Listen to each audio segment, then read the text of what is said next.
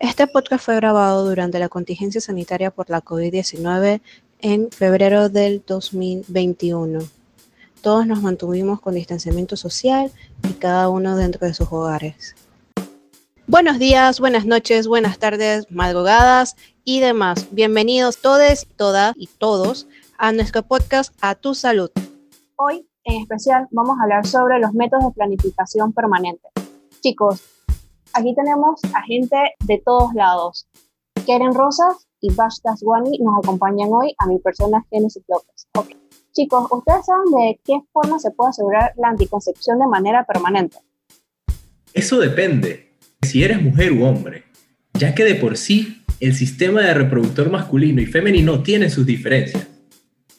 Claro, pero ¿qué métodos tienen las mujeres? Considerando que la concepción depende principalmente de los óvulos que se van desarrollando en el ovario? Bueno, esto también depende del método permanente que vaya a ser utilizado. Principalmente tiene que impedir que el espermatozoide tenga una interacción con el óvulo. Una vez escuché sobre algo llamado histeroscopía. ¿Alguien sabe sobre esto? Oye, sí, mira, la histeroscopía era antes utilizada, pero actualmente no se dispone como una anticoncepción por sí sola.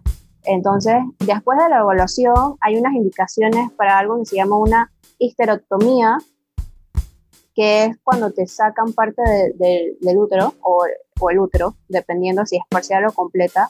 Y una de esas indicaciones podrían ser como el sangrado normal, un dolor pélvico o prolapso de los órganos pélvicos. Ah, ok, ya entiendo. Pero también he escuchado el término oclusión tubárica bilateral. Sí, sí, sí. Mira que esa es la que posee una protección anticonceptiva mayor al 99% y puede realizarse por salpingectomía y ligadura. Salpingectomía, mayor eh, conocida como la fimbriectomía, técnica de Pomeroy, Parkland, Uchida e Irving, mecánica o la histeroscopía con implantes internos en ostium tubárico. Y si yo me quiero realizar alguno de esos procedimientos, ¿ustedes tienen idea de cómo se hace? Bueno, en general, estos procedimientos se realizan cada vez que la persona lo decida, pero siempre deben tomar asesoría de un ginecobstetra. Esta asesoría tiene que ser eh, enfatizada en que esta esterilización va a ser permanente y tienen que incluirle toda la información sobre todas las alternativas reversibles y especialmente otros métodos de anticoncepción reversibles de acción prolongada. Saber qué tan efectivos son o compararlos con la esterilización permanente. Igualmente existe una clasificación según el tiempo que se solicite. Puede ser a intervalos en el posparto o después de un aborto. Mira tú, ¿y quiénes son las mujeres que usualmente piden este tipo de anticoncepción? Amigo, yo creo que eso depende de muchas cosas. La edad que tiene, si alguna vez ha dado a luz o ha tenido hijos, si ha estado casada o, está casada, si está atendiendo el sistema de salud público o el, que no tenga seguro. En países como Estados Unidos, si son hispanas, no nacidas en Estados Unidos o mujeres negras no hispanas, es como un poco más complicado adquirir este tipo de atención son las que se someten a métodos anticonceptivos permanentes a tasas más altas y a edades más tempranas que las mujeres con discapacidades físicas o de algún otro tipo o sin discapacidad informada. También en, en algunos casos se le da a mujeres que sean por debajo del salario mínimo. Oye, pero ¿esto es riesgoso entonces? No, claro que no. Los métodos anticonceptivos permanentes femeninos y los dispositivos intrauterinos, los famosos DIUs, que todas y todos hemos escuchado, ¿no?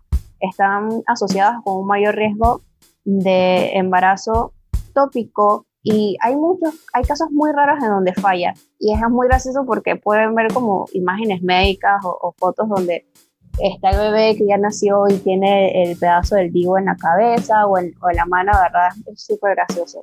Pero digo, igual en la consulta, se, si se te instruye de la manera correcta y según las necesidades que tú tengas, se pueden presentar el cuidado que mejor sea, ¿no?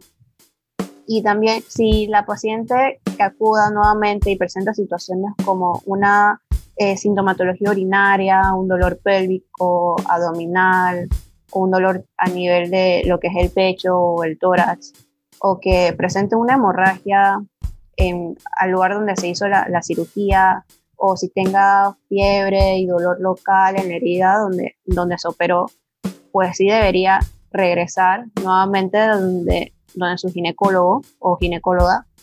Y caso de que no fuera así, pues que no tuviera ningún otro síntoma de los anteriores, pues que cada año se debe hacer sus chequeos anuales. Sabes, todo esto que estamos mencionando me trae a la mente que pueden existir mujeres en el que los anticonceptivos permanentes estén contraindicados. No, sí, sí, claro. Hay mujeres como algo que se llama la enfermedad pélvica inflamatoria, que las tienen activa y también en mujeres que están embarazadas obviamente no se puede exponer, ni tampoco en, mujeres que sospechan de embarazo. Wow, wow, no sabía que eso era un proceso tan grande. Me imagino que en los hombres debe haber como mil conceptos y procedimientos diferentes también. Pues no, así como dicen, las complicadas aquí son las mujeres. A los hombres solo se les considera la vasectomía como un método permanente y en este caso solo existen dos tipos, el método con incisión y un método que es nuevo y que se le conoce como el método sin corte o no quirúrgico. Y entonces este método, el que no hay incisión, pero igual sigue un, un tipo de cirugía, este eh, se le ha asociado con que hay menor riesgo de infecciones y de complicaciones y en general la cicatrización o el, tiempo de, recuperación es bastante corto, pues, a comparación de, con el método de incisión. Vale, vale, vale, vale. Yo escuché una vez que no lo usan mucho y que no es permanente. Bueno, amigo, ahí te equivocas, porque realmente este método es el cuarto más utilizado de, todos los métodos anticonceptivos, después de los condones, los anticonceptivos orales y las ligaduras de trompa.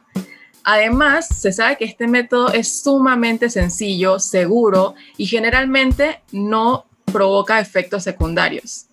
Aunque a veces puede ser reversible en algunos casos específicos, es considerado realmente como un método permanente.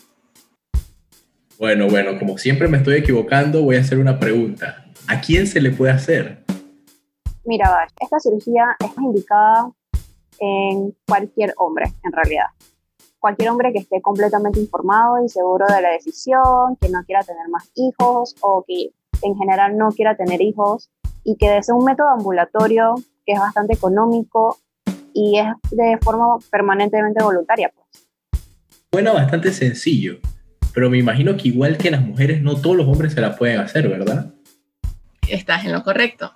Esto está contraindicado en ciertas afecciones, es decir, si un hombre tiene alguna infección geniturinaria activa, alguna masa escrotal que no esté siendo estudiada en ese momento, si ese hombre presenta disfunción eréctil o criptorquidia, estas todas son contraindicaciones. También es muy importante mencionar que si tenemos a un paciente masculino que tenga inestabilidad emocional o que tenga sentimientos equívocos sobre la esterilización permanente, esto haría que este proceso estuviera contraindicado.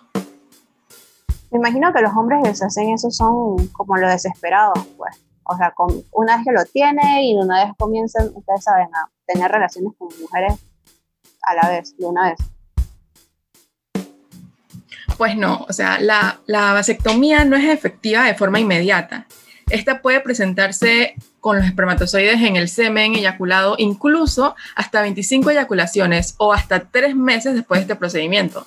Por lo que recomendamos principalmente que se utilicen preservativos o anticonceptivos seguros, como los anticonceptivos de barrera, para poder que se eviten los embarazos no deseados. Y hasta que el recuento de espermatozoides en los espermogramas sea totalmente negativo, entonces ya va a ser algo más seguro. En verdad, aunque me haya equivocado mucho, muchísimas gracias por la información tan importante que me has dado. Me voy feliz y con mucho conocimiento. A ustedes, amigos míos, por asistir a la primera edición, a nuestro primer episodio del podcast. Lo esperamos para que adquieran más información, más conocimiento y estamos aquí siempre que lo necesiten.